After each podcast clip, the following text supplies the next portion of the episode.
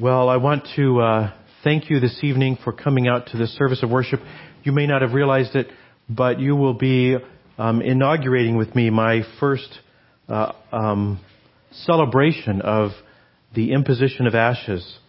It is, in fact, my first celebration of Ash Wednesday since leaving seminary.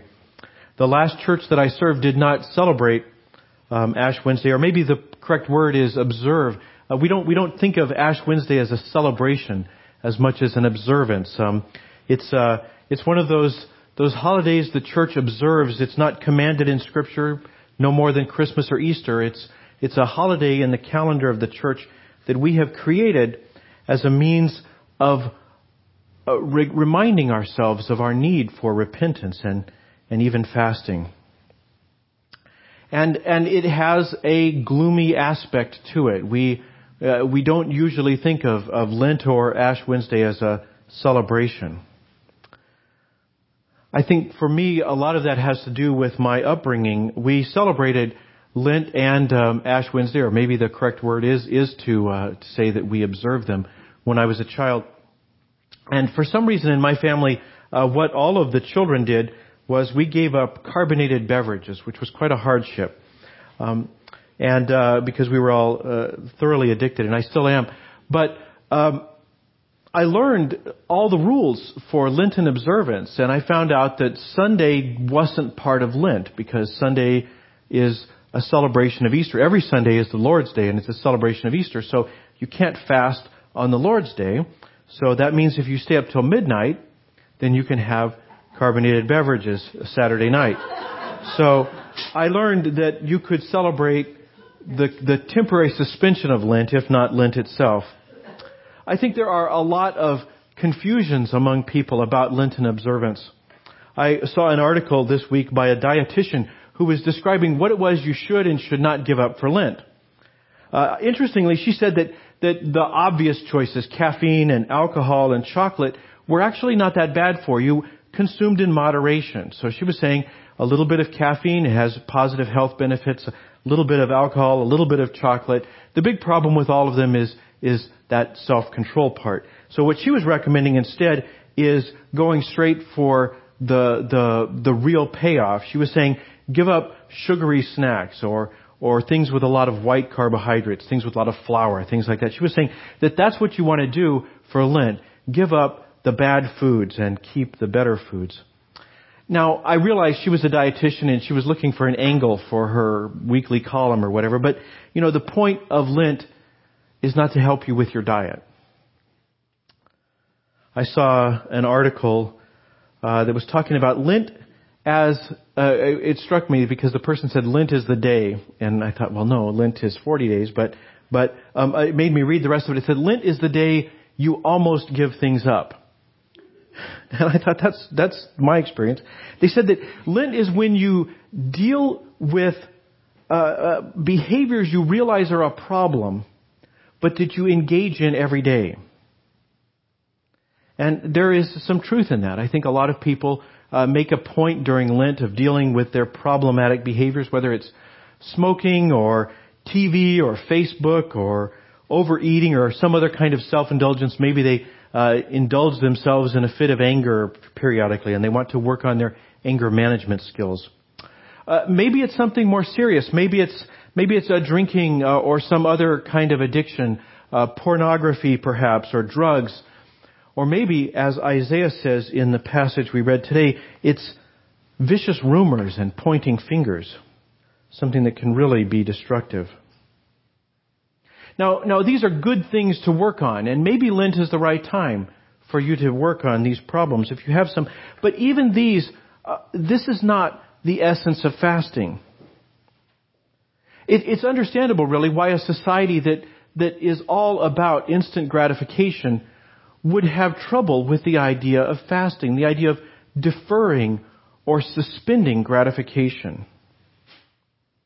But it's not simply our society. As we've seen in our readings, historically, every society has struggled with the idea of what is a proper fast.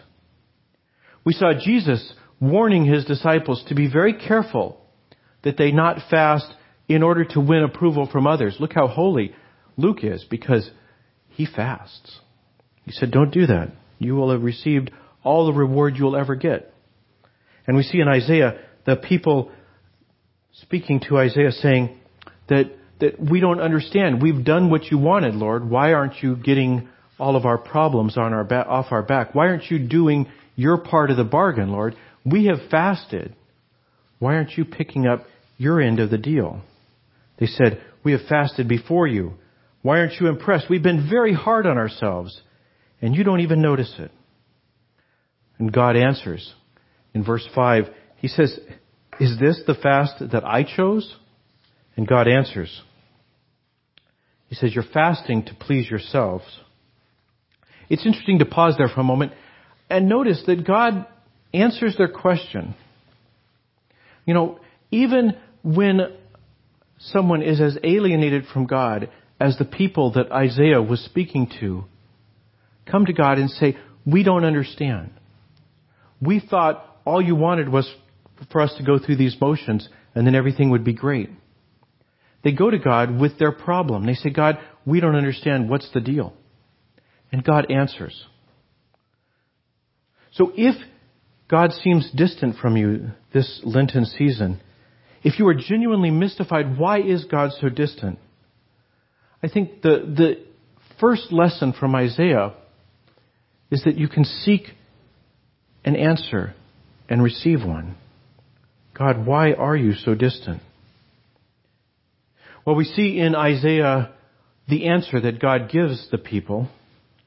He says in verse 6 what kind of fasting he wants. He says, no, this is the kind of fasting I want. Free those who are wrongly imprisoned. Lighten the burden of those who work for you. Let the oppressed go free and remove the chains that bind people. For Isaiah, or God speaking through Isaiah, fasting is not a negative abstention from things that are bad, but rather a renewed effort to do what is right, to share bread with the hungry, to invite the homeless into our homes. This is the fast that God seeks. And it comes with a promise. If you do these things, if you do the fast that is acceptable to me, then call, and the Lord will answer. In verse 10, the Lord will guide you continually. In verse 12, your ancient ruins will be rebuilt. We understand that verse 12 was directed particularly at that first audience of Babylonian captives who had returned to the Holy Land to find so much of it in ruins. But the truth is, we all have ruins in our lives. 400 years after Jesus, St. Augustine wrote his Confessions. And if you haven't had the opportunity to read them, I encourage you. You will never find a great work of theology that is more accessible and more timely. He begins, or almost begins, on the second page of the book. He says this. He says, as he invites God to come into his life, he says, my soul is like a house, small for you to enter, but I pray for you to enlarge it. It is in ruins, but I ask you to remake it. It contains much you will not be pleased to see. This I know and do not hide. But who is to rid it of these things? There is no one but you who can do so. Lent, the season that begins tonight here on Ash Wednesday, Lent is the time for us to remember that our houses are in ruins. And so we fast not to give something up in order to lose weight or to placate an angry God, but instead we give up injustice and heartlessness. And if in doing so we discover that our hearts are too small, then we invite God in to enlarge them. Lent is the season of fasting from giving up. We give up giving up. We discover that when we fall down, God will pick us up, brush us off, and put us back into the game. I know many of us have memories of Lent as a gloomy time, a time of miserableness, self-imposed misery. And perhaps there's some truth to that. But Isaiah reminds us not of a negative Lent, a Lent of putting off good things or even bad things, but a positive call to offer the kind of fast that God desires. And if we satisfy the needs of the afflicted, God assures us through Isaiah that the gloom will become like noontime. Thanks be to God. Amen.